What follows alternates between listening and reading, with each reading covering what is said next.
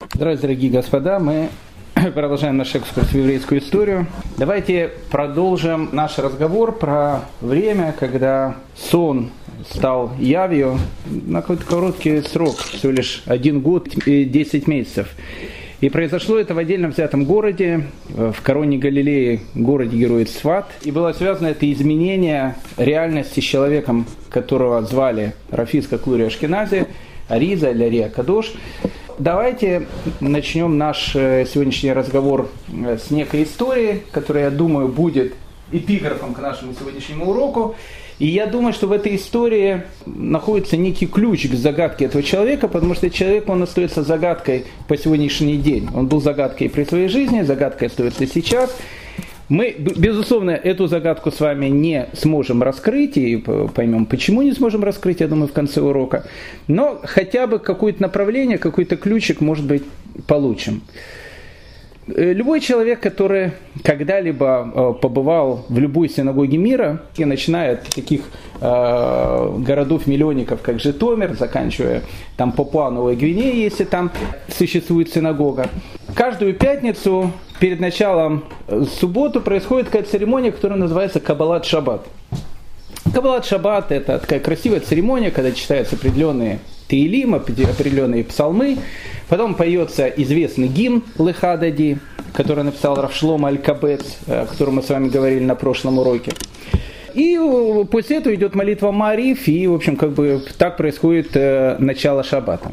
Так вот, я вам хочу сказать о том, что саму идею Каббалат Шаббата придумали именно в то время, и придумали именно ученики этого человека, о котором мы будем с вами говорить. До 16 века, до Цфата Каббалат Шаббата не было. Да и в самом Цфате, когда там жил Ариза или его ученики, Каббалат Шаббат выглядел тоже немножко по-другому. Тоже не совсем так, как он выглядит в наше время. Перед самым заходом солнца Аризаль вместе со своими учениками выходил со своей синагоги, которая сейчас называется синагога Аризаля, причем сефардская синагога Аризаля, там есть две синагоги, есть э, Ашкенадская синагога Аризаля, есть сефардская синагога Аризаля. Выходил с сефардской синагоги Аризаля, э, выходили они в поля, перед самым заходом солнца. И вот они наблюдали, когда начинало заходить солнце, и вот эта вот гармония природы, человека, когда в воздухе было слышно, как приближается царица суббота.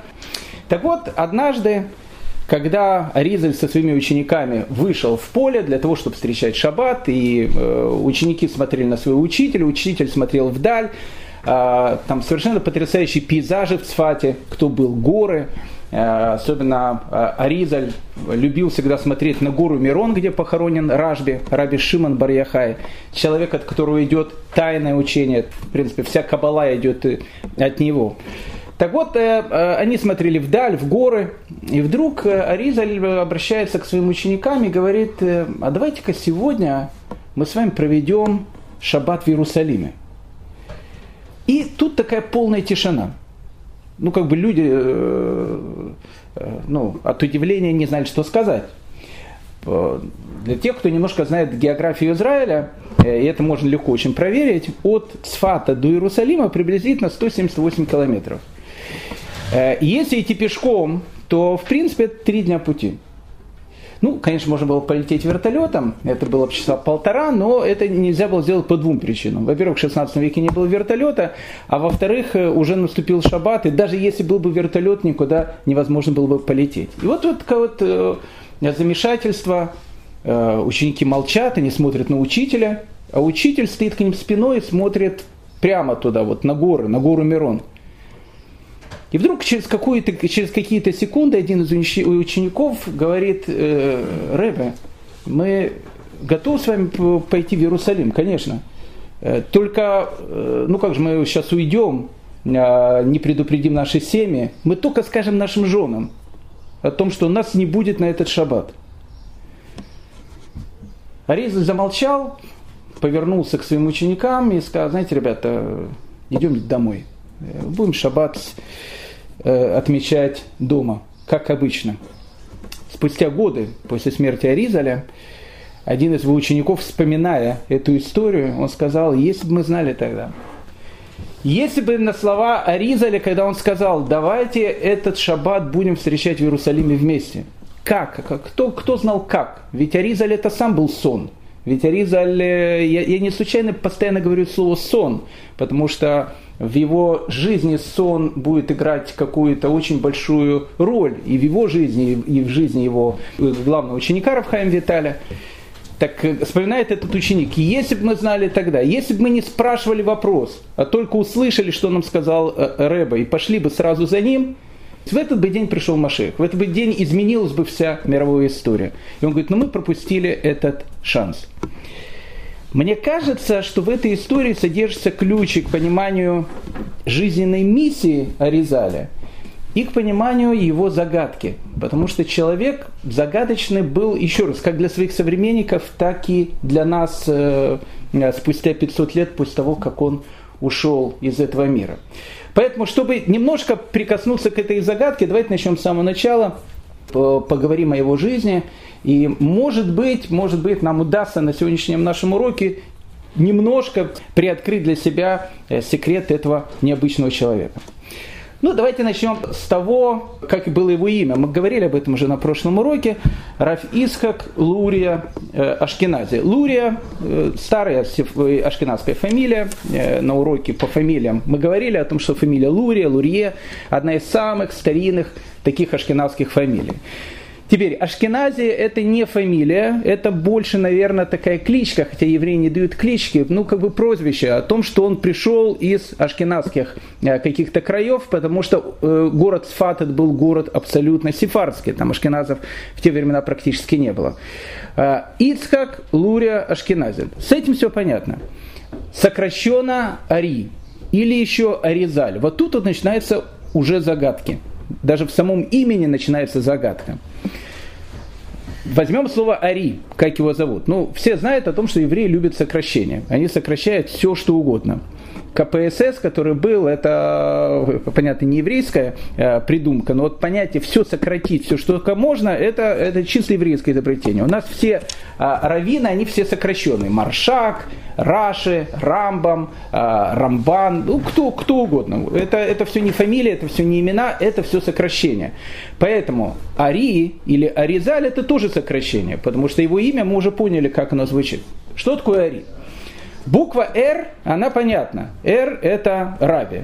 Понятно. Буква «И» тоже понятно. Ицхак. Рав – Ицхак. Понятно.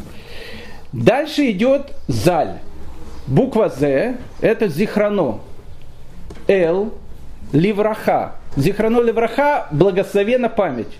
То есть «Р», «И», «З», «Л» э, Ризаль – это Раби Исхак, да будет благословена его память. Понятно. А что такое А? Где в его имени буква А?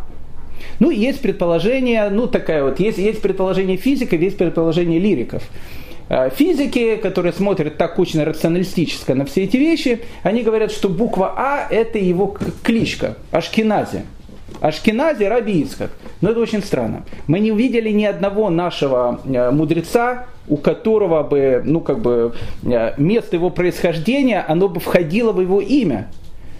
Поэтому, по одной точке зрения, А это Ашкенази, Раби Ицхак.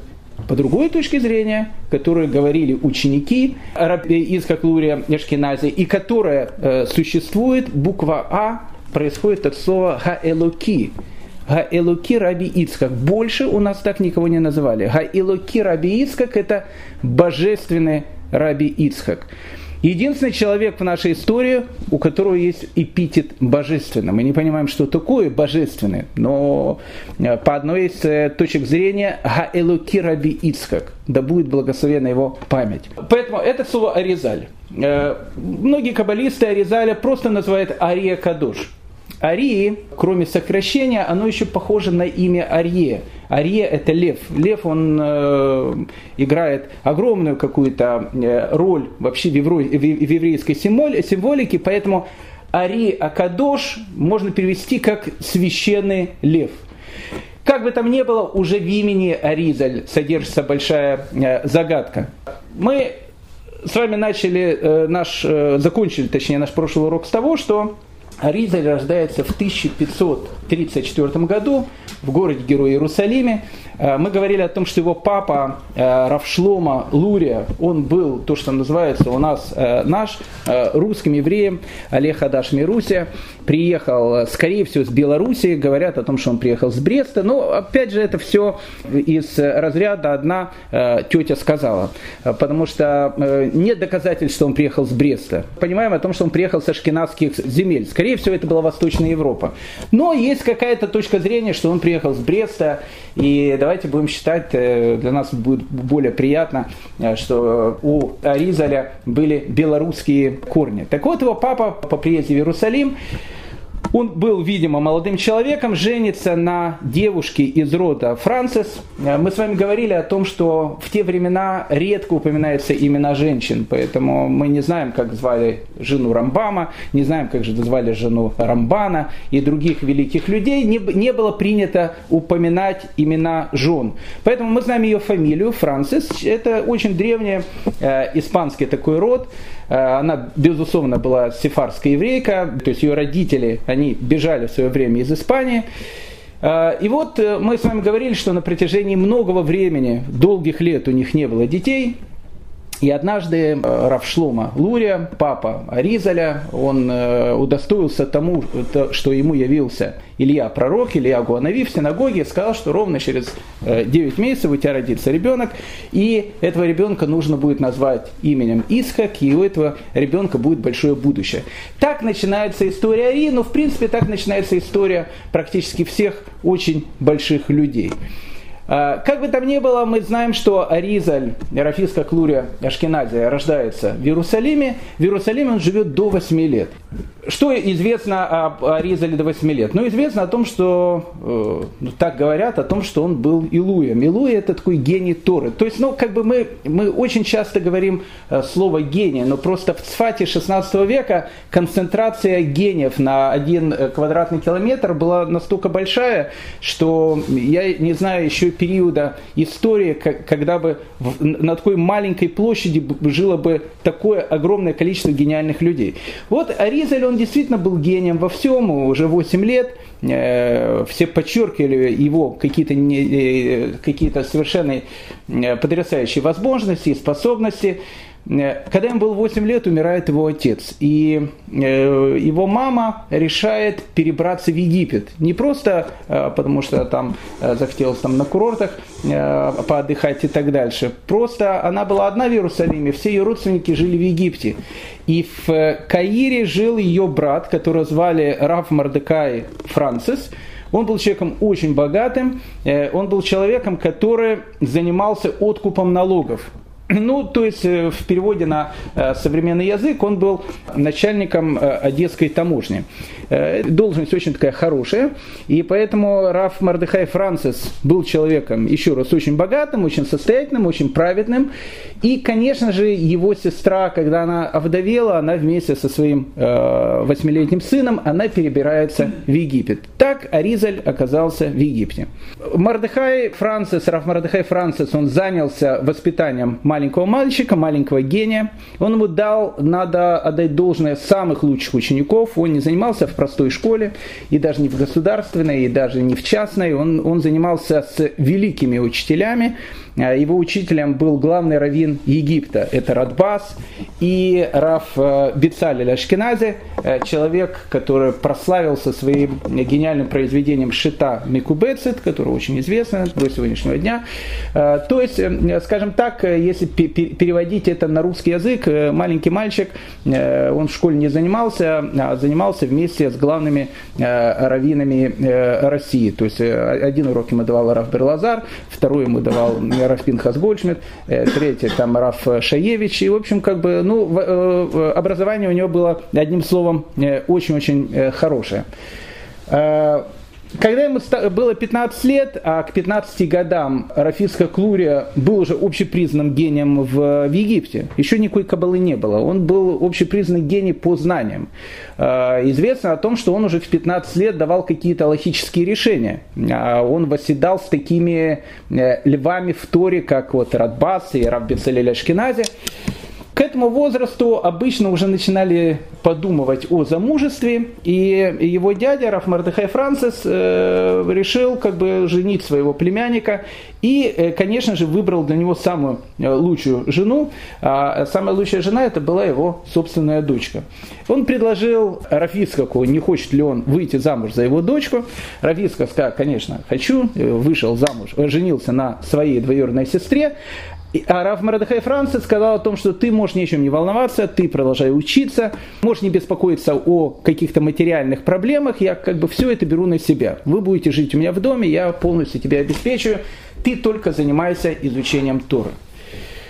Итак, 15-летняя Рафис, как э, Лурия Ашкенази, он уже становится женатым человеком. Казалось бы, до этого возраста ну, что можно сказать? Можно сказать, что мы имеем дело с гениальным ребенком. Но таких гениальных детей э, в еврейской истории было много. И вообще для каждой мамы э, ее ребенок, он, конечно, является самым гениальным. Поворот он произошел, когда Ризаль было 17 лет. Эта история записана э, Вполне вероятно, ее рассказывал сам Аризаль, потому что потом ее вспоминает его ближайший ученик Рафхаем Виталь. Не произошла она, как обычно, в таких историях, как обычно во снах. Она происходит внезапно.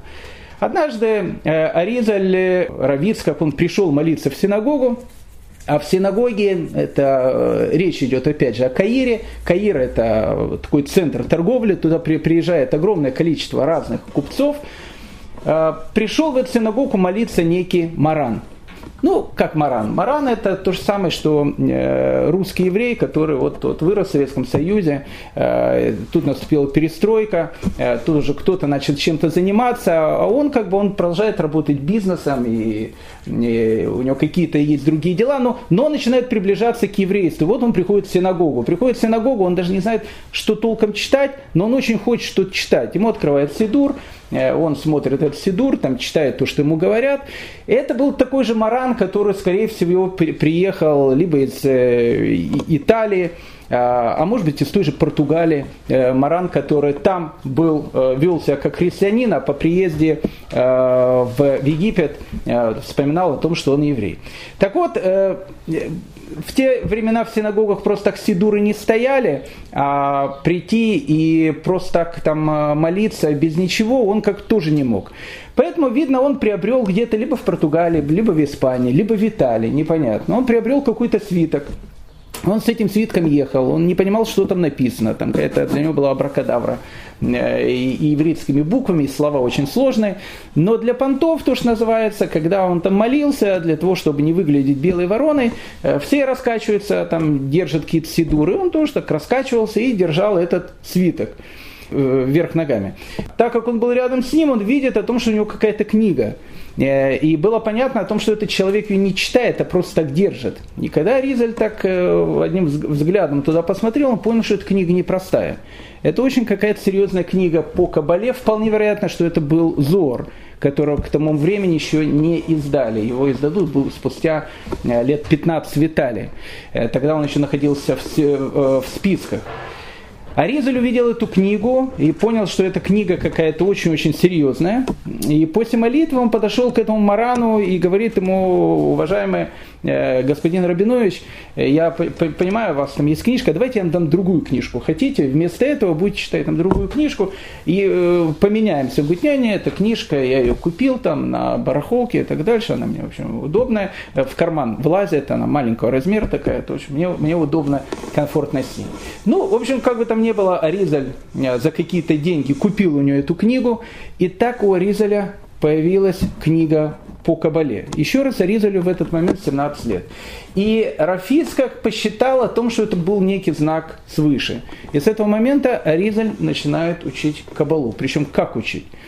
Когда ему было 17 лет, он живет в доме своего дяди, Раф Мардыхая Франциса. Он учился днем и ночью. Выходил он из своей комнаты только по пятницам. Только по пятницам он выходил из комнаты, а так днем и ночью находился в своей комнате. И 24 э, часа в сутки, я не знаю, наверное, он спал какое-то время, он учился. Он постигал тайны Торы. когда Равицкаку исполнилось 20 лет, он понял о том, что он в доме учиться не может. Все-таки в доме, там есть и люди ходят какие-то, и э, Раф Мардыхай Францис, он же не в, в каких-то там Альпах жил, к нему приходили его партнеры. Э, ну, в общем, как бы дом это дом. И э, Рафиска говорит своему дяде о том, что он понимает, что в доме он учиться не может, и в синагоге он тоже не может учиться. Ему нужно место уединения, где бы он мог учиться самостоятельно. И тогда его дядя Раф Мардыхай Францис решает построить Ризалю на берегах Нила маленький такой домик, э, хижину такую, э, для того, чтобы Аризаль там мог э, жить и учиться. Но так как Аризалю нужен был миньян для того, чтобы молиться, он построил рядом с этим домиком еще один маленький домик – и в этом маленьком домике он поселил 9 мужчин, или 9, или 10 мужчин, для того, чтобы у Аризаля в любую минуту, когда ему нужен будет миньян, были люди, чтобы они сразу могли пойти и начать молиться. В этом домике на берегу Нила Аризаль проведет долгих 6 лет. В принципе, в эти шесть лет Аризаль и станет тем Аризалем, которого мы будем знать потом в дальнейшем. Э, рассказывает о том, что в эти годы э, Аризаль, к Аризалю начал приходить его учитель. Учителем Аризаля был Илья Гуанави и Илья Пророк. И если сейчас человек э, приходит куда-то в синагогу и говорит о том, что вот хочу к вам ходить в общину, и у него Равин спрашивает, вы где-то учились, учился, кто был ваш учитель, он скажет Илья Гуанави, Илья Пророк. Равин, будучи порядочным человеком, сразу, конечно, берет 0,3, Э, потому что есть определенные заведения, где э, для особо одаренных детей, которые занимались э, конкретно с Ильягу Анави, Наполеоны и так дальше, и другие, там, там много всяких известных персонажей живет. А, в случае с Аризалем это была правда, потому что, опять же, все, что мы говорим, оно относится к какой-то реальности. Мы не рассказываем сейчас сказки и легенды. Аризаль действительно занимался с Ильей Пророком, с Илья Гуанави. И Илья Гуанави, он в его жизни э, будет играть э, очень большую роль. Э, шесть лет он его обучал тайной Торе, и в принципе после этих лет Аризаль уже перестал быть обычным среднестатистическим человеком. Мы сейчас это увидим. Когда Аризалю было приблизительно 36 лет, Илья Гуанави сказал ему фразу о том, что он должен вместе со своей семьей оставить Египет и переехать в землю Израиля. Что тебе в нечистой земле египетской? Иди в Цфат, святой город, дни твоей жизни сочтены, а там найдешь ты человека по имени Раби Хаим Виталь, который станет твоим духовным наследником, знай, что у него великая душа, и что в прошлой жизни он был твоим учителем, и ты многому учился у него в Торе. Поэтому немедли и срочно уходи туда. Итак, э, Аризаль получил некое задание, совершенно непонятное задание. Он должен идти в землю Израиля. Он должен идти в город Сфат. Он должен найти человека, которого он никогда не видел, которого зовут Хаим Виталь.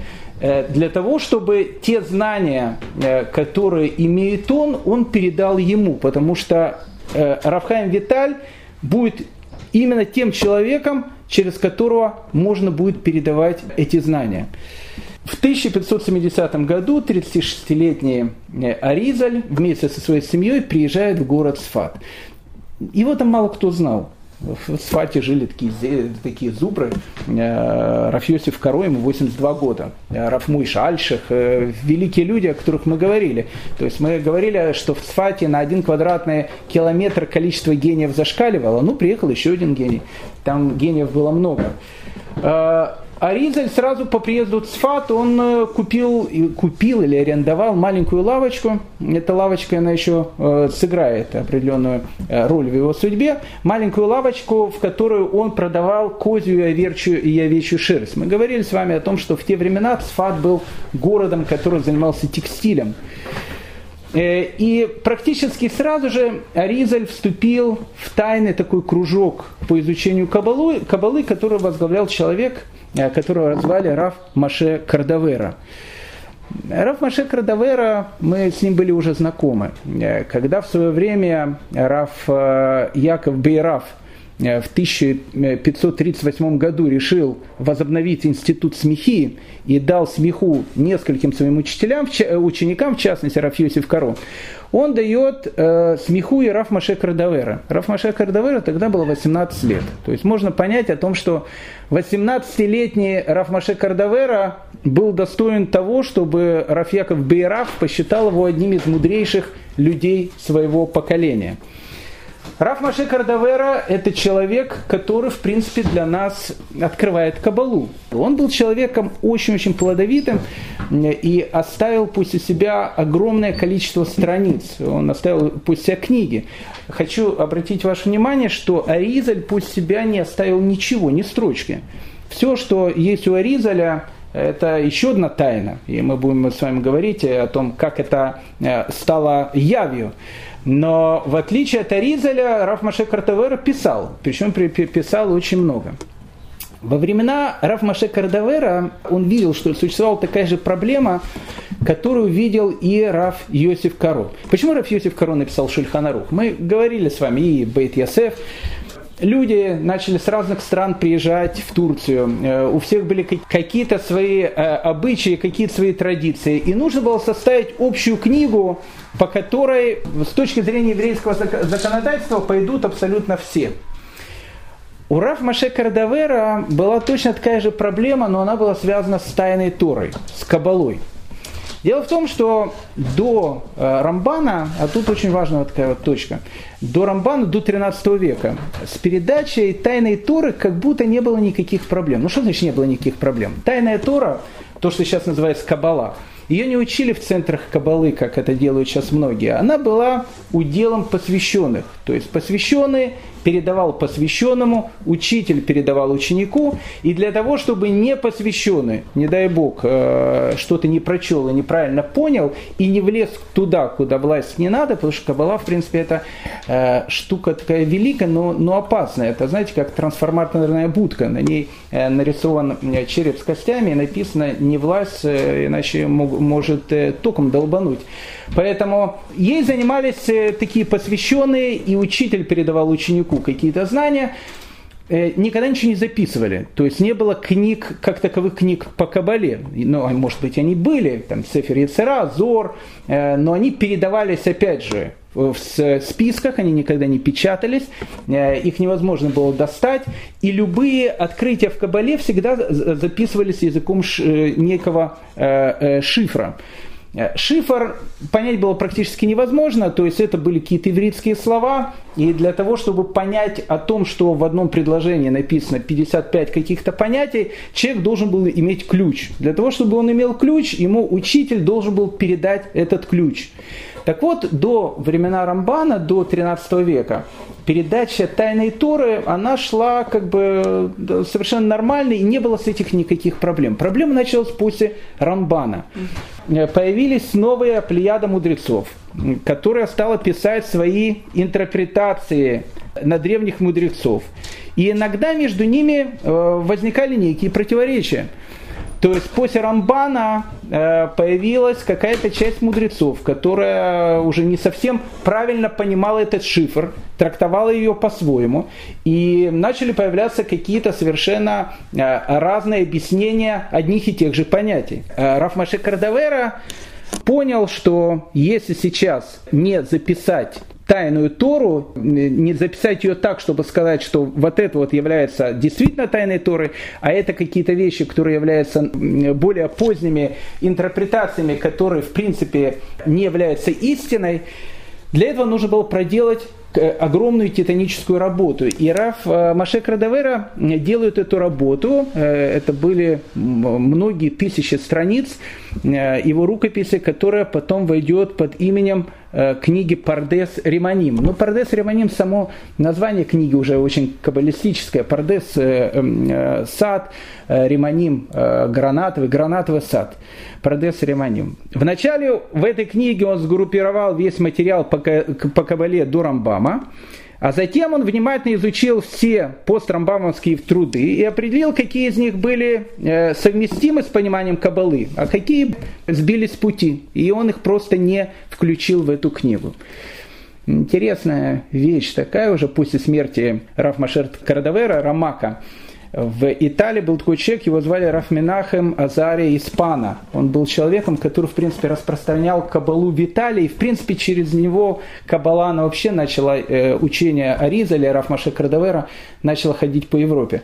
Так, э, э, когда умер э, Рамак э, Рафмаше Кардавера, его этот огромный труд, он не был опубликован, он был в рукописях. И Раф Минахем Азарий Испана, он был богатым очень человеком, он вел переговоры с вдовой Раф Маше Кардавера о том, чтобы она ему продала э, труды своего великого мужа. И она ему продала все его э, листы, весь его архив. И на основании вот этих листов и появилась книга э, Пардес Риманим, одна из основных книг по Кабале, которую, опять же, написал великий Раф Маше Кардавера. Э, Раф Маше Кардавера написал еще много разных трудов, но, наверное, самым популярным, который учат не каббалисты, а которые э, учат, наверное, практически все, книга по Мусару, которая называется «Томер двора», известная книга Раф Маше Кардавера, в которой он кабалу совмещает с этическим э, учением. Ну, Раф Маше Кардавера был гениальным человеком, еще раз у него был свой кружок, э, кружок посвященных, и Аризаль э, приезжает в Сфат, он становится как бы частью этого кружка. В 1570 году Рафмаше Кардавера было 48 лет, и он чувствовал о том, что э, дни его на земле, они сочтены, он умер внезапно, практически скоропостижно, но он ощущал о том, что он должен уйти в этот год, и однажды во время своего занятия он сказал своим ученикам о том, что его заменит некий новый человек, э, который будет давать совершенно какой-то новый метод толкования э, кабалы, э, его ученики должны будут привыкнуть к этому методу. И когда у него ученики спросили, а как мы узнаем, кто будет этот человек, э, Рафмаше Кардавера, он ответил какой-то загадкой, он сказал, на моих похоронах будет все понятно. В принципе, с этого и начинается история Резали. 23 Тамуза 1570 года Раф Маше Кардавера умирает, ему 48 лет, и его э, собираются хоронить на старом Сфатском кладбище. Ну, сейчас оно старое, тогда оно было относительно, наверное, новое. Э, и вот на похороны Рафмаше Кардавера э, пришло огромное количество людей, пришли евреи, не евреи, его ученики и вообще люди, которые его знали. Человек в еврейском мире был очень известным. Идет эта большая траурная процессия, э, люди плачут, вырыли могилу уже, где должны хоронить Рафмаше Кардавера. Среди присутствующих находится и Аризаль также. И вот, когда Рафмаше Кардавера должны класть в могилу, вдруг Аризаль не для того, чтобы обратить на себя внимание, а просто как э, крик о том, что он видит, что происходит что-то э, страшное. Он говорит, что вы делаете? Разве вы не видите, что огненный столб, он находится на другом местом? Вы его хороните не там, где надо хоронить. Тут траурная процессия прервалась, все обернулись в сторону Аризаля, говорят, что ты сказал? Он говорит, огненный столб, неужели вы не видите? Над телом Рафмаше Кардавера есть огненный столб. Он отошел от него, и он находится в другом месте. Вы его хороните не там, где его нужно похоронить. Э, там были большие мудрецы с Фата, и они сказали, послушайте, что э, говорит этот человек из Египта. И Раф Маше Кардавера похоронили в том месте, в которое указал Резаль. И, в принципе, для учеников Рафмаше Кардавера, э, для которых было сказано о том, что будущим их руководителем будет тот человек, который раскроется на похоронах, э, было понятно, кто э, будет человеком, который возглавит ту группу, которую вел Рафмаше Кардавера. Тогда же на похоронах Аризаль, он сказал такой эпсет, траурную речь, посвященную смерти Раф Маше Крадавер. Она записана, э, и она замечательная. Написано в книге Дворим, говорит Аризаль, если будет на человеке грех, за который его приговорят к смерти, и он будет умершвен, то повесит его на дереве. Я трактую это стих так. Если абсолютно безгрешный человек, приговоренный небесным судом к смерти, при отсутствии явных на то оснований, будет все же лишен жизни, свяжи его гибель с древом познанием добра и зла. Так, вкусив его плоды, Адам и Хава навлекли смерть на всех людей. Если бы Адам не вкусила древо познания, праведники могли бы жить вечно. Что же касается нашего дорогого учителя, Раф Маше Кардавера, то собственных грехов у него не было никогда. Умереть ему пришлось и из-за все того же первородного греха, принесшего в наш мир смерть. После этого 36-летний Аризаль, Раф Исхак Лури Ашкенази, становится главой этого кружка, каббалистического кружка, который вел Раф Маше Кардавера. И сразу же э, стало понятно о том, что речь идет с каким-то ну, совершенно неординарным человеком. Э, буквально на первом же занятии, когда его ученики слушали, один из учеников, э, у него было очень сложное объяснение у Аризаля. Он говорил, какие, э, раскрывал какие-то такие глубины, э, которые сначала было очень тяжело воспринять.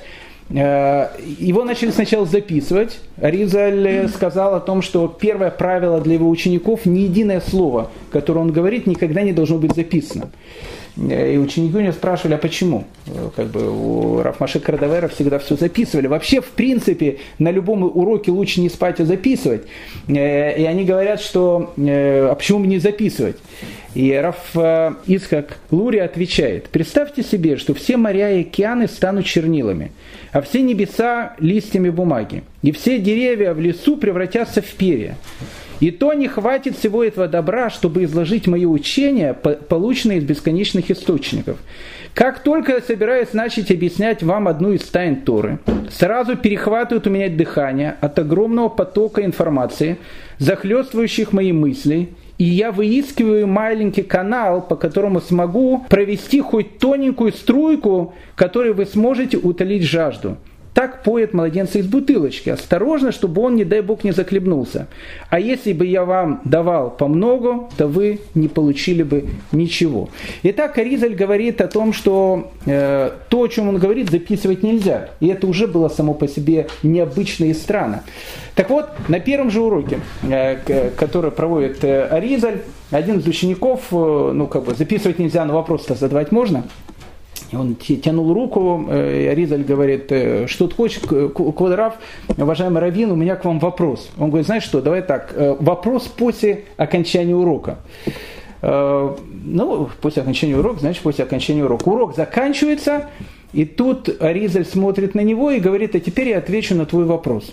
Он повторяет тот вопрос, который должен был задать ученик, и ученик, совершенно обалдевший, встает и говорит, что это действительно был его вопрос. И потом Аризаль говорит, что не тратит много времени, э, пойди, пожалуйста, в Гдове э, Раф Машек Радавера, возьми у нее в списке трудов ее мужа и на такой-то такой странице, такой-то такой-то строчке там написан ответ на твой вопрос. Пошел, понятно, не э, только один ученик, а пошли все. И когда действительно вдоваров Маше Кардавера дала им посмотреть на архив мужа, они действительно обнаружили на каком-то листе, на какой-то строчке, действительно ответ на тот вопрос, который задавал этот ученик. Сразу было понятно о том, что учитель – человек, которому известно практически все – Э, впоследствии э, его э, ближайший ученик Рафхайм Виталь будет вспоминать про своего учителя. Мой учитель был полон Торы до краев – подобно гранату, заполненную зернышками. Ему было открыто тайное устройство мироздания и божественного управления Вселенной. Подобно пророку, он обладал широким спектром сверхчувствительных восприятий. Ему было известно все деяния людей и в прошлом, и в будущем. Он мог читать мысли людей, прежде чем они воплощались. Он знал все, что происходит в данный момент в любой точке земного шара. Он был сведущ в перепитиях реинкарнации и знал, какая душа впервые явилась в этот мир а какая побывала уже в нем в других перевоплощениях. Все это поражающее разум явление я видел своими глазами, как и все мы, его ученики. Итак, Аризаль, э, который приходит с Фат, у которого были знания, э, ну, которые бы сейчас, наверное, назвали бы какие-то экстрасенсорными и так дальше, хотя к Аризалю это не имеет никакого отношения. Э, он действительно стал поражать всех людей и э, своими знаниями, своими способностями, и ту информацию, которую он передавал, и опять же запретом эту, эту информацию записывать. Ну, через некоторое время до Египта дошли разговоры о том, что Равицка, которого они по Египту знали, знали как гения Торы, знали как человека, который днем и ночью учится, но они не знали Аризаля как огромного каббалиста, потому что Аризаль никогда кабалу в Египте особенно никому не преподавал. Он э, сидел э, в закрытой своей хижине, учился, все знали, что это такой Талмит Хахам, мудрец Торы, но никогда он не был э, главой каких-то каббалистических кружков в Египте. И Рав Давид бен Зимри, главный раввин Египта, решил послать в землю Израиля Раф Бецалели Ашкенази, который был учителем в свое время еще в детстве Аризаля, для того, чтобы выяснить, что там происходит. Потому что, э, ну, как бы, человек действительно гениальный. А тут э, до Египта начинает доходить разговоры о том, что из Египта приехал какой-то человек, который там мысли на расстоянии читает, э, видит, что происходит в любой части мира и так дальше. Раф Бецалель Шкинази приехал э, в землю Израиля с одной миссией, посмотреть, действительно ли это так. Э, Раф э, Бецалель Ашкенази решил не открываться, не показывать о том, что он приехал из Египта, он решил тихонько прийти на занятия к Аризарю, сесть где-то там в конце того места, где он преподавал, чтобы послушать действительно, что он преподает. Когда он э, пришел в то место, где преподавал Аризаль, он вдруг э, увидел Рав Давида Зимри, главного раввина Египта. Э, который сидел буквально в первом ряду и с таким восхищением слушал Аризаля. Но когда он увидел, что Рав Давид Зимри, который его послал, что он сам тоже приехал в землю Израиля и сидит, слушает э, Аризаля, причем с таким еще восхищением, э, он понял о том, что в принципе миссия его закончилась, и даже никому не сказав о том, что он приехал в Цфат, он вернулся в Египет. А по возвращению в Египет он вдруг очень удивился, когда узнал о том, что Рав Давид Зимри никуда вообще из Египта не уезжал когда он подошел к своему учителю Равдавид Бензибри и сказал о том, что э, Рэбе, я как бы увидел вас в первом ряду, вы с восхищением там слушали Аризаля, и я понял о том, что мне надо уезжать, он говорит, я никуда из Египта не уезжал. И когда Рав Давид Бензимри, будучи человеком очень умным, понял о том, что ну, такие вот странные э, явления начали происходить, он сказал, смотри, действительно, рядом с нами жил человек, э, величие которого мы не осознавали, когда он находился, э, находился рядом с нами. Вообще, уроки, которые читал Аризаль, они уже поражали э, даже тем, как они проходили. Обычно уроки читают как? Там, в синагоге, в каком-то лекту, э, лектором зале и так дальше. Э, Аризаль все свои уроки, которые он читал, он читал исключительно на природе. Он шел в поля, он шел в леса, он шел в горы, когда была такая вот э, э, необыкновенная красота природы, полная тишина, было слышно только пение птиц. Он сажал своих учеников и начинал раскрывать им все тайны Торы, которые он должен был им раскрыть.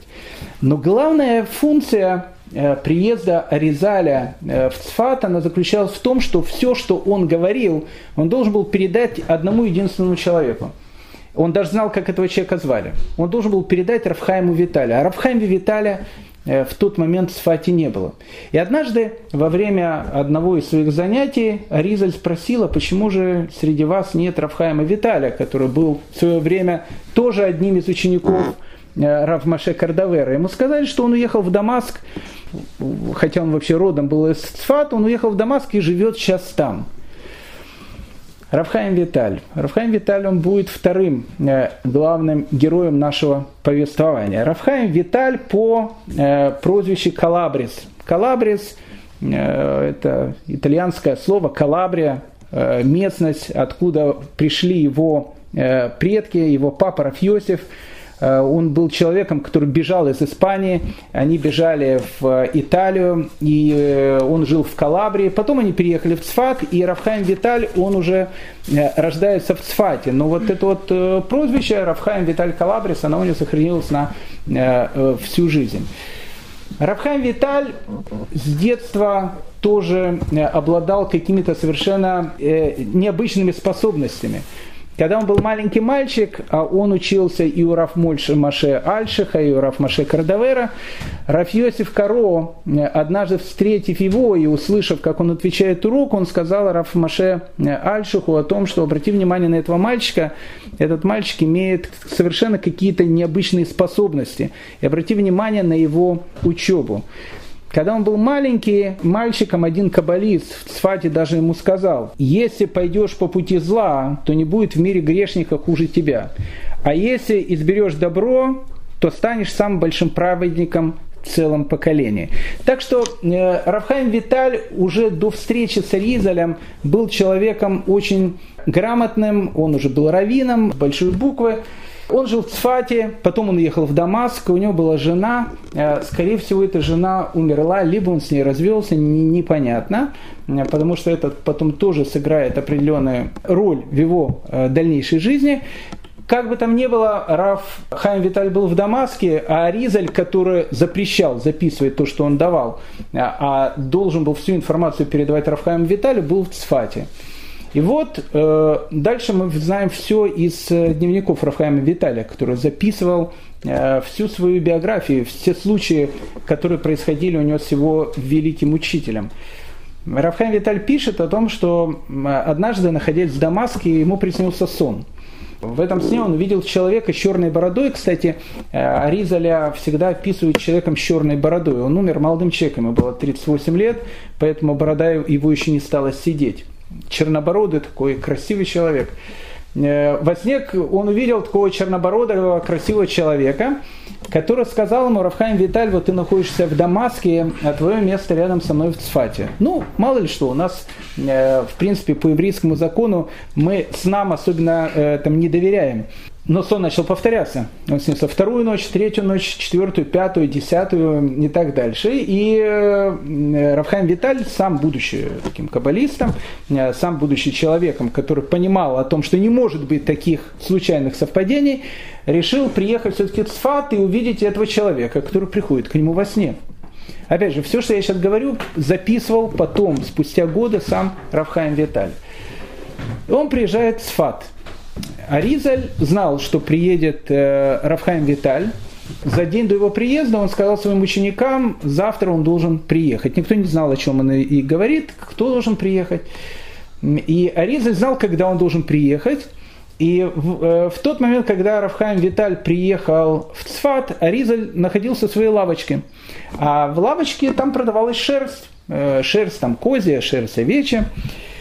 Рафхайм Виталий по приезде в свой родной город, он там родился, он спросил, где этот человек из Египта, который недавно приехал. Ему сказали, что, э, скорее всего, он в своей лавочке. И он решил зайти к Каризалю в лавочку. Он заходит в лавочку, смотрит, сидит человек, э, там в лавочке пишет какие-то вещи. Рядом у него там тюки с шерстью. Хайм Виталь говорит, э, это ты, Раф Ицхак Лури Ашкеназе. Да, меня зовут Хайм Виталь. Аризаль на него посмотрел, улыбнулся, говорит, да, мы же, по-моему, уже знакомы. Э, Аризаль говорит, да нет, будто и не знаком, я хотел просто познакомиться. Я слышал, что ты э, великий учитель по кабале. Аризаль говорит, кто? Я, да нет, я все больше, знаешь, э, по бизнесу. Я больше понимаю вот в шерсти. Вот есть э, э, в этом году очень идет козья шерсть.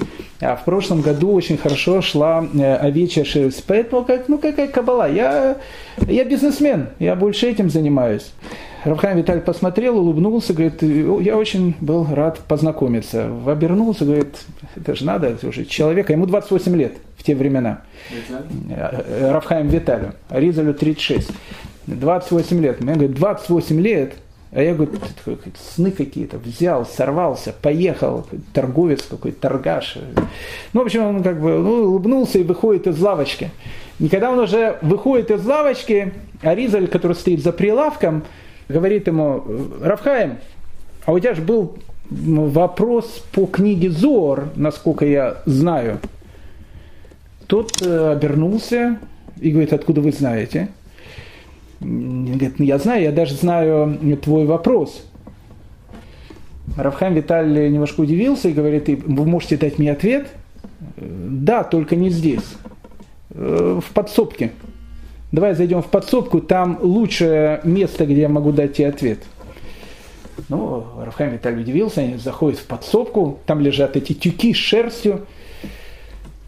И Аризаль ему говорит, садись. Он садится, и вдруг Аризаль озвучивает его вопрос и начинает давать ему ответ. И Рафхайм Виталий, он пишет в своих воспоминаниях, он сидит, он смотрит на Аризаля, и он говорит, и вдруг я вижу, он дает такие глубинные ответы, что вдруг говорит, я вижу, что вот эта подсобка с этими тюками шерсти, которая есть, она как бы створяется, ее уже нет. Он говорит, я вижу только одну гору Синай, и вижу пламя, звук шафара, и только этот голос, который говорит какие-то вещи, от которых, говорит, у меня просто э, э, разрывало голову. И он мне отвечает один, одну вещь, вторую, третью, пятую, десятую. Говорит, мы заходим все дальше и дальше. Он говорит, я чувствую о том, что душа моя отлетает от тела. Мы доходим до какого-то рубежа, и он перестает говорить, и я говорю, а дальше? И он ударил рукой по столу, говорит, достаточно. Мы подошли к границе. И Рафхайм Виталь вспоминает, что он встал, и он начал пятиться назад – от, учи, от э, Аризаля. Он задевает тюки, тюки падают. Э, он ходит назад, совершенно обалдевший, выходит на улицу. И в таком полуобморочном состоянии он доходит домой. Когда он дошел домой, у него появилась мысль, что, скорее всего, учитель больше никогда ему ничего не скажет, потому что, когда он его первый раз увидел, э, у него не совсем были правильные э, взгляд на него, а он понял, что этот человек читает мысли. Он пришел домой, пишет Равхайм Виталь, начал сыпать на себе э, голову пепел, плакал, постился с тем, чтобы учитель смог его принять в ученики. И с этого момента, в принципе, и начинается знакомство Равхайма Виталя и Аризаля. Аризаль э, сразу ему озвучил правила игры, потому что Равхайм Виталь через некоторое время спросил, а почему именно я? Потому что э, Аризаль сказал ему, смотри, мне осталось жить на земле очень мало времени, я обладаю огромной информацией, эту информацию я запрещаю кому-либо записывать, эту информацию можешь воспринять только ты для будущего. И, и только для тебя я пришел, чтобы передать эту, э, э, эту информацию, которую я знаю. И тогда Рафхайм Виталий вспоминает, он говорит, я спросил, а почему именно я? И тогда учитель ответил, между нами нет никакой связи. На самом деле ты уступаешь всем великим праведникам Цфата. Если бы я выбирал одного из них, выбор бы мой был очень велик, и навряд ли я избрал бы именно тебя. Поэтому пусть это будет знаком для тебя. Это не было основано на случайном расчете твоих знаний или способностей. То, что ты был избран на небесах, дает мне понять, что величие твоего потенциала превосходит всех их. Итак, у Рафхайма Виталия появляется учитель, Ризель, который разрешает ему задавать любые вопросы, э, который разрешает ему делать заметки, единственному. Э, всем это было запрещено делать. И, э, в принципе, все, что преподавал Аризаль, он преподавал для него. И дальше вот все, что происходит с Аризалем, мы уже знаем больше по воспоминаниям Рафхаем Виталя. Он вспоминает о том, что когда они только, только начали учиться Э, Аризаль э, давал огромное количество информации, потому что действительно э, рассказывали однажды один из его ближайших учеников, Авраам бен Леви, он рассказывал, что однажды он зашел к Аризалю и видел, что Аризаль дремал. И когда он дремал, он как бы губы у него шевелились. Было видно, что он даже во сне что-то читает и что-то учит. И когда Аризаль проснулся, а он опять же дремал какие-то минуты, то Авраам Олеви, он у него спрашивает, ты учитель, я вижу, что ты во сне тоже учишься, а что ты сейчас учил? Он говорит, Авраам, знаешь, мне трудно тебе объяснить то, что я сейчас учил. Он говорит, ну хотя бы немножко. Э, ты понимаешь, говорит, когда я закрываю глаза, я сразу попадаю в, в небесные ешивы. И в небесных ешивах мне разрешают зайти в любую из этих ешив и начать брать те знания, которые я хочу. Так он говорит, какие ты знания взял за эти пару минут, то, что ты дремал. Он говорит, знаешь, если я начал бы тебе рассказывать то, что я постиг сейчас, у меня бы на это ушло 18 лет. То есть знания Ризаля, они были настолько огромные, настолько титанические, что человеческий разум, в принципе, не мог их воспринять. Рафхайм Виталий, он вспоминает, что через какое-то время, а были они знакомы всего лишь один год, 10 месяцев, жизнь Ризаля в Цфате, он вдруг, он вдруг понял о том, что он не может, возне, не может воспринимать ту информацию, которую дает э, Аризаль. И он подошел к учителю и говорит, что учитель, я, ну как бы у меня память есть, но такой объем информации мне очень тяжело запомнить. И тогда Ризаль ему сказал, что нам надо тогда с тобой поехать в Тверью. И вот потом э, Рафхайм Виталь э, вспоминает эту поездку в Тверь. Они приехали в Тверью. Тверия тогда еще, она еще тогда практически в руинах лежала. Э, единственное, что там было, там была известная могила Раби Мэра Баланеса, она и сейчас там есть, и, и какая-то разрушенная синагога, непонятно о какой разрушенной синагоге идет речь. Они подошли к озеру Кенерет, там были лодки, Аризаль арендовал какую-то лодку, сказал э, Равхайму Виталию сесть в нее, они сели, и он говорит, давай поплывем, покатаемся э, на лодочке.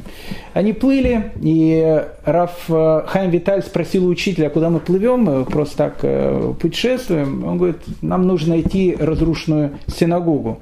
Они, Раф Хайм Виталь говорит, пишет, я увидел на берегу разрушенную синагогу, он говорит, это знак. И он говорит, и они начали плыть чуть дальше, в, в середину озера. И вдруг он видит, что везде вода была как бы нормальная, а вдруг они приплыли к месту, которое напоминало некую такую воронку. То есть как бы было видно, что там в, под водой находится какой-то резервуар в виде круга такого огромного. Его охватил какой-то ужас, и он спросил, что это такое. И Аризаль сказал ему, это колодец Мирьям. Тот колодец Мирьям, который находился в пустыне – Э, дело в том, что когда евреи были в пустыне, воды не было, э, где бы они ни находились, э, всегда их сопровождал колодец. Этот колодец назывался колодец Мирьям. И когда евреи вышли из пустыни, пришли в землю Израиля, была такая вот легенда, говорили о том, что колодец Мирьям был спрятан в озеро Кенерет. И вот он говорит, мы подплываем к этому месту, он говорит, это колодец Мирьям, зачерпни воду. И Рафхайм Виталь взял кружку, зачерпнул там воду, выпей эту воду. Он выпил, и он говорит, и с этого момента у меня память стала такая, что я стал запоминать все те вещи, которые мне давал учитель.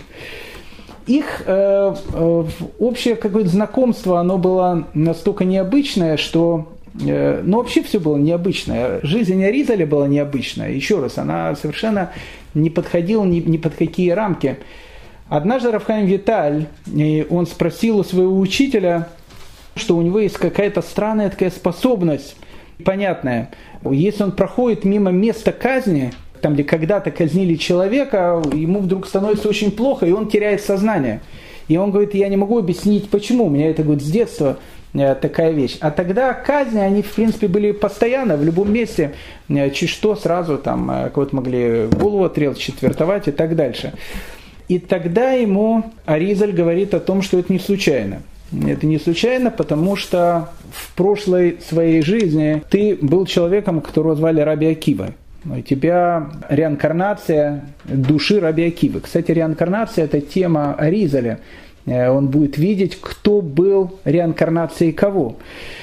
Так вот, говорит, в твоей прошлой жизни ты был Раби Акивой. Раби Акива, его последние минуты жизни, это была страшная казнь, когда его казнили римляне. И так как это были последние минуты твоей той жизни, то в этой жизни у тебя, когда ты видишь место казни, у тебя такая реакция. Кстати, это очень интересно, потому что по учению э, Аризаля будет видно о том, что если у человека в его жизни есть какая-то вещь, которая, ну, вот, кажется ему неординарной, то, скорее всего, она связана с его прошлыми перевоплощениями. Он говорит, что Раби Акива, он был женат на Рахеле. Рахель это была как бы жена, которая из Раби Акивы сделала Раби Акиву. Так ему тогда сказал Аризаль о том, что твоя первая жена, которая у тебя была, э, поэтому вы с ней расстались, потому что это была не твоя вторая половина. А вторую половину ты вскоре встретишь, и эта женщина, она будет перевоплощением души э, Рахели, жены Раби Акивы. и у вас, говорит, родится очень и очень необычный сын. И когда сын Рафхайма Виталия Равшмуль вспоминал это, он, он говорил, это была моя мама. Э, и вот он, он как раз и э, в Шара Гильгулим описывает вот эту, вот, э, эту историю, которая, которая произошла, и те слова, которые сказал Аризаль.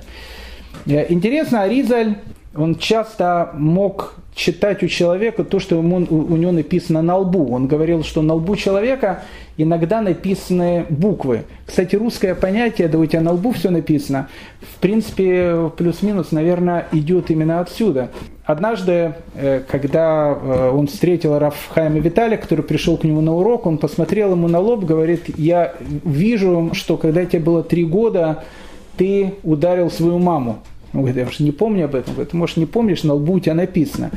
Однажды, когда Рафхайм пришел к своему учителю, он это все записывал, он ему говорит, я вижу на твоем лбу, что через пару минут ты э, нарушишь закон кашрута, и очень серьезно нарушишь.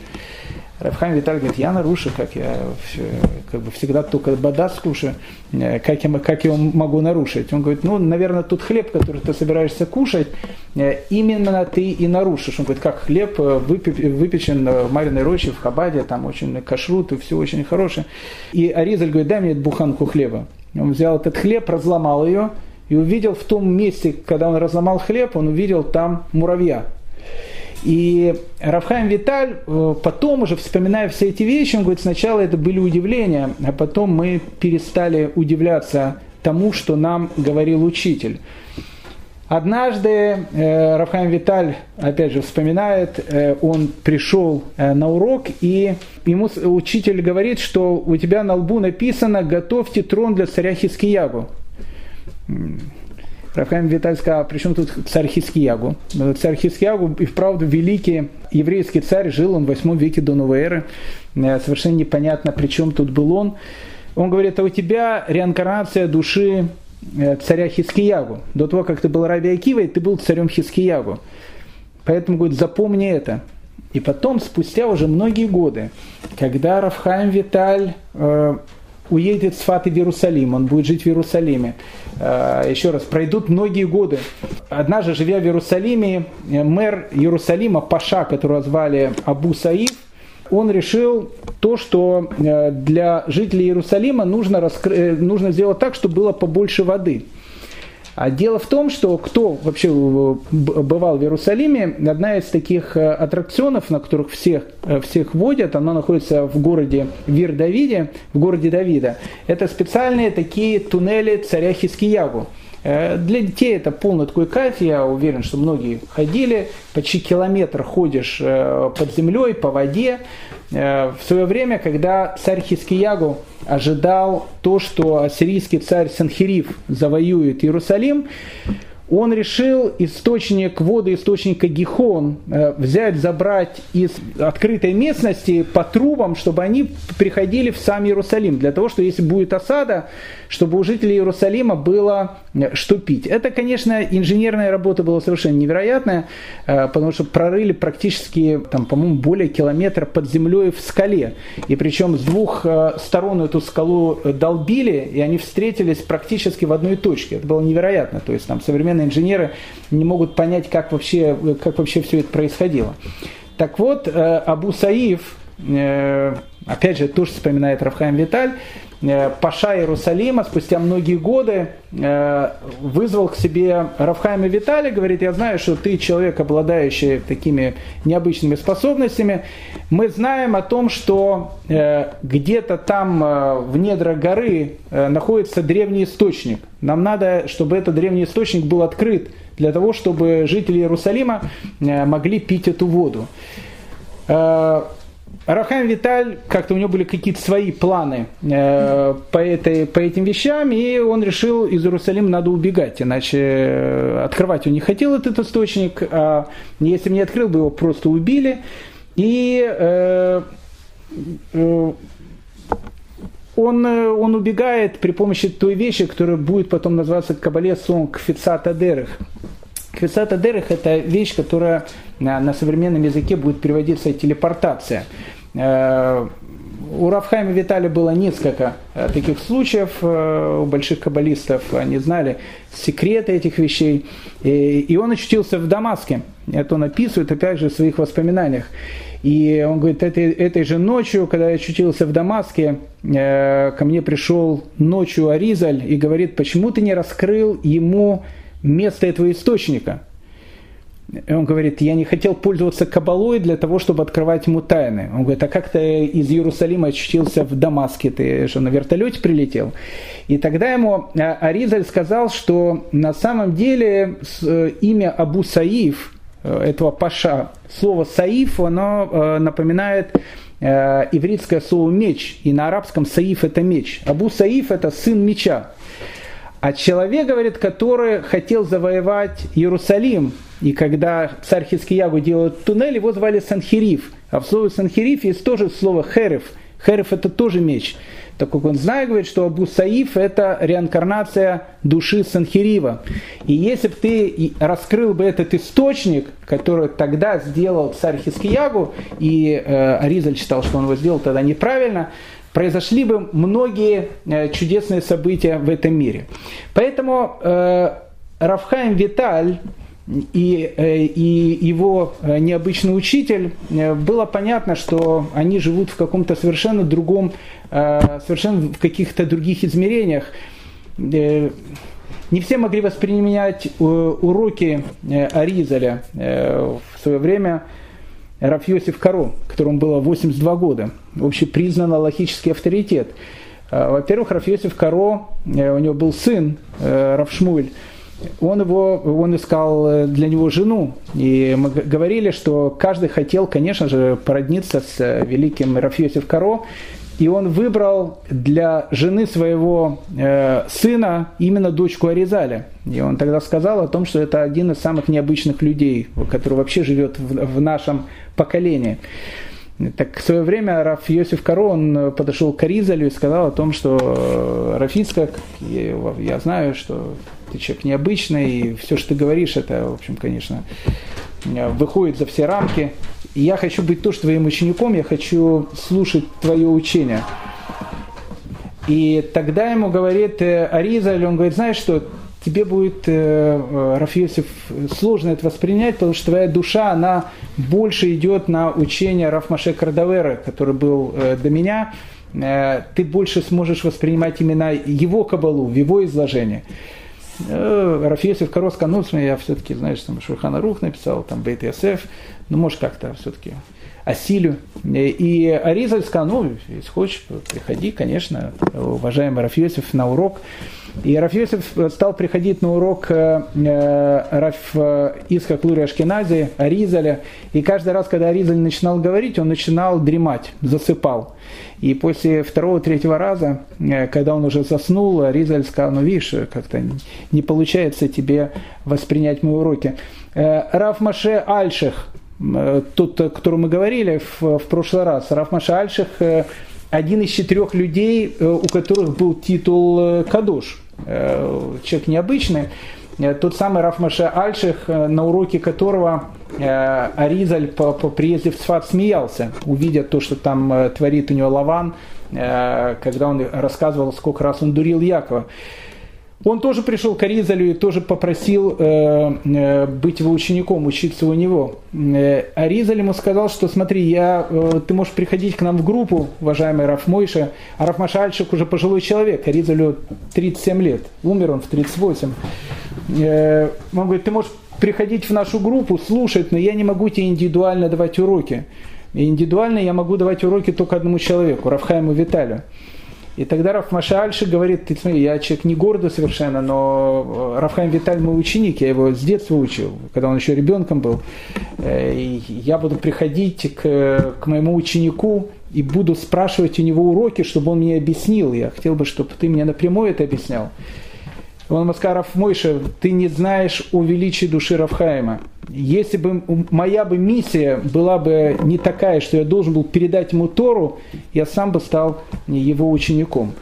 А, поэтому э, через некоторое время, буквально через полгода или год, э, Аризаль, конечно, становится э, человеком совершенно необычным в Сфате, И эта необычность, она заключалась во всем. И в его поведении, и в, в его отношении к жизни, и в его учении, о, которое, о котором э, все могли рассказать, что это было что-то совершенно грандиозное, э, необыкновенное, но никто не мог записать. И э, его учение, оно было как вселенная, то есть человеческий мозг, он не мог воспринять тут огромный поток информации, который он давал. Единственное, кто это мог делать, это действительно был Рафхайм Виталь. Рафхайму Виталю Аризаль разрешал э, задавать любые вопросы. То есть он мог задавать любые вопросы и мог с Аризалем заниматься столько времени, сколько он хотел. Э, однажды, я думаю, что на этом мы закончим сегодня, продолжим э, биографию Аризаля тогда в следующий раз. Однажды э, Рафхайм Виталь, э, он, его Аризаль послал на могилу Абаи и Равы. Кстати, интересная вещь хочу дополнить. Э, в земле Израиля есть вокруг Цфата могилы великих людей. Так вот, те могилы, которые открывал Аризаль, эти могилы считаются действительными. Интересная вещь, он ходил по Галилее, и иногда он видел какое-то место, там даже не было могильного какого-то камня. Э, он подходил к какому-то месту, говорит, тут похоронен этот, тут похоронен этот, тут похоронен этот. И те места, которые указывал Ризаль, это запоминалось. И сейчас это официальные э, места, где считается, что похоронены те или другие великие люди. Поэтому если в Израиле есть какая-то могила какого-то великого человека, но нет традиции о том, что сказал э, Аризаль, о том, что он действительно там похоронен, э, поэтому э, насчет такой могилы есть вопрос. Либо да, либо нет. Но если сказал Аризаль, то это сто процентов. Э, интересно, я сейчас расскажу про эту историю с Рафхаем Виталем. Э, у Аризаля все было необычно так в жизни. Однажды они со своими учениками э, шли к горе Мирон, где похоронен э, э, великий Ражби, э, тот человек, который записал э, Зор. А, они шли, а учеба у них всегда была там на полях, э, и в горах, в лесу. Э, они увидели какую-то опушку, и Аризаль говорит, вот тут и будет проходить наш урок ученики сели, и Аризаль ему сказал, вы неправильно сидите, ты сядешь тут, ты сядешь тут, ты сядешь тут. Он всех рассадил, сам сел тоже на какое-то место и начал давать урок. И тут один из учеников спрашивает учителя, почему мне надо, почему, почему мне надо вот так надо было сидеть, а не по-другому. Он говорит, ну, во-первых, место, где мы сейчас даем урок, это то самое место, где Ражби давал урок для своих учеников. На том самом месте. А теперь, говорит, я вам скажу другую вещь. У Ражби были ученики. И каждый из вас, кто тут сидит, является реинкарнацией души одного из его учеников. Ты в то время сидел тут, ты в то время сидел тут, ты тут сидел тут, ты сидел тут. Мы расположились так, как сидели две, полторы тысячи лет назад, когда еще жил Ражби. В этом, в этом был весь, э, в этом был весь Аризаль. Так вот, э, последняя история на сегодня. Э, продолжим про Аризаль в следующий раз. Так вот, однажды Аризаль послал Рафхаема Виталия, э, чтобы он пошел к могиле Абая и Равы. Абая и Рава – это мудрецы Талмуда, которые жили практически за полторы тысячи лет до Аризаля. И Рафхаем Виталь пошел, дорога была долгая такая, и он присел на какой-то холмик для того, чтобы отдохнуть. Э, присел на этот холмик, э, а Рафхайм Виталий он никогда просто так не ходил. Э, и в мобильный телефон не смотрел, а если он садился, он сразу там начинал учиться. Он сидел на этом месте, что-то поучился и пошел дальше. И вот когда он возвращается, приходит к учителю, Аризаль вдруг перед ним встает и говорит «Шолом Алейхим» ну, как бы, добро пожаловать. Это была немножко странная э, такая форма, потому что учитель никогда перед учеником не вставал, и такое вот приветствие, э, ну, как бы, уважительное, то есть Аризаль э, с ним здоровался так, как будто зашел его учитель, а не ученик. И Равхайм Виталий, он немножко смутился и спросил, а в, в чем, в принципе, это дело, что, что такое, что вот учитель меня так воспринимает. Он говорит, ну, во-первых, я не тебя приветствовал, приветствовал Бнаягу бен Ягаяду. А Бнаягу бен Ягаяда был э, начальником, э, скажем так, телохранителей царя Шламо, царя Соломона, ни много ни мало. И сам он был очень большим каббалистом, и жил он практически за две с половиной тысячи лет до Аризаля. Он говорит, а почему тут Бнаягу бен Ягаяда, я же э, вообще, какое имею отношение к нему? Он говорит, просто когда ты шел к Абае Раве, видно, ты присел на место, где похоронен он, Э, видно, там учился, и душа этого человека, она теперь сопровождает тебя всю твою дорогу. Поэтому, говорит, я встал не перед тобой, я встал именно перед ним. Э, и, кстати, благодаря этому была открыта э, могила Бнаягу Банигаяда. И вообще у Аризаля, на этом точно сегодня заканчиваем, вообще у Аризаля способность вот видеть такие вещи, она была потрясающей. Он считал о том, что если человек делает какое-то доброе дело, то его сопровождает весь день душа человека, который был ну, таким большим специалистом в этих добрых делах.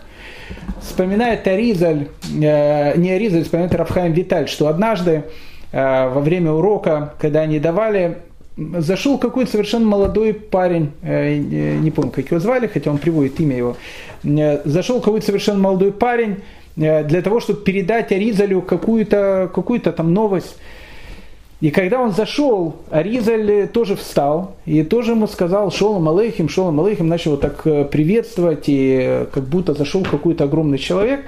Э, ну, этот парень очень смутился, удивился, вышел, а Рафхайм Виталь, зная о том, что Аризаль, он видит те вещи, которые не видит обычный человек, он э, за ним побежал и э, говорит ему, слушай, э, раскрой мне, пожалуйста, Э, что, что, ты, что, ты, что такое сегодня сделал?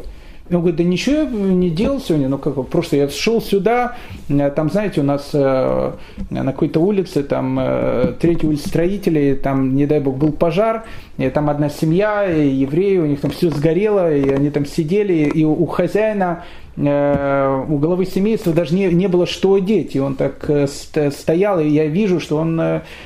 Плакал о том, что он даже не может в синагогу пойти, одежда сгорела. И он говорит, ну я э, тот плащ, который был у меня, я дал ему, пришел домой, я делал субботнюю одежду, ну что, как бы помог человеку. Тот его поблагодарил, приходит к Аризалю и говорит, скажите, пожалуйста, учитель, а почему ты перед ним э, ну, там встал и так его приветствовал? Он говорит, ну, во-первых, я приветствовал не его, я приветствовал Равпинхас бен Яира, который вошел вместе с ним. Он говорит, а почему Равпинхас бен Яир? Потому что Равпинхас бен Яир, когда видел бедного человека, он всегда готов был все, что у него есть, отдать ему. Видно, говорит, этот молодой человек сделал сегодня то, что делал он. И поэтому Равпинхас бен Яир целый день сопровождает его. Это э, Аризаль, э, это Рафиска Клурия Ашкенази, но это все как бы была одна большая такая э, присказка. А, потому что сама сказка и самое интересное, э, то, что есть, оно, конечно, будет начинаться э, в последнем годе жизни Аризаля. Э, и в передаче той информации, которая, которую Аризаль передавал Рафхаем Виталию, и как эта информация перешла к нам. Поэтому я думаю, что об этом мы уже поговорим с вами в следующей, на следующей нашей серии. Всем большое спасибо за внимание и хорошего дня.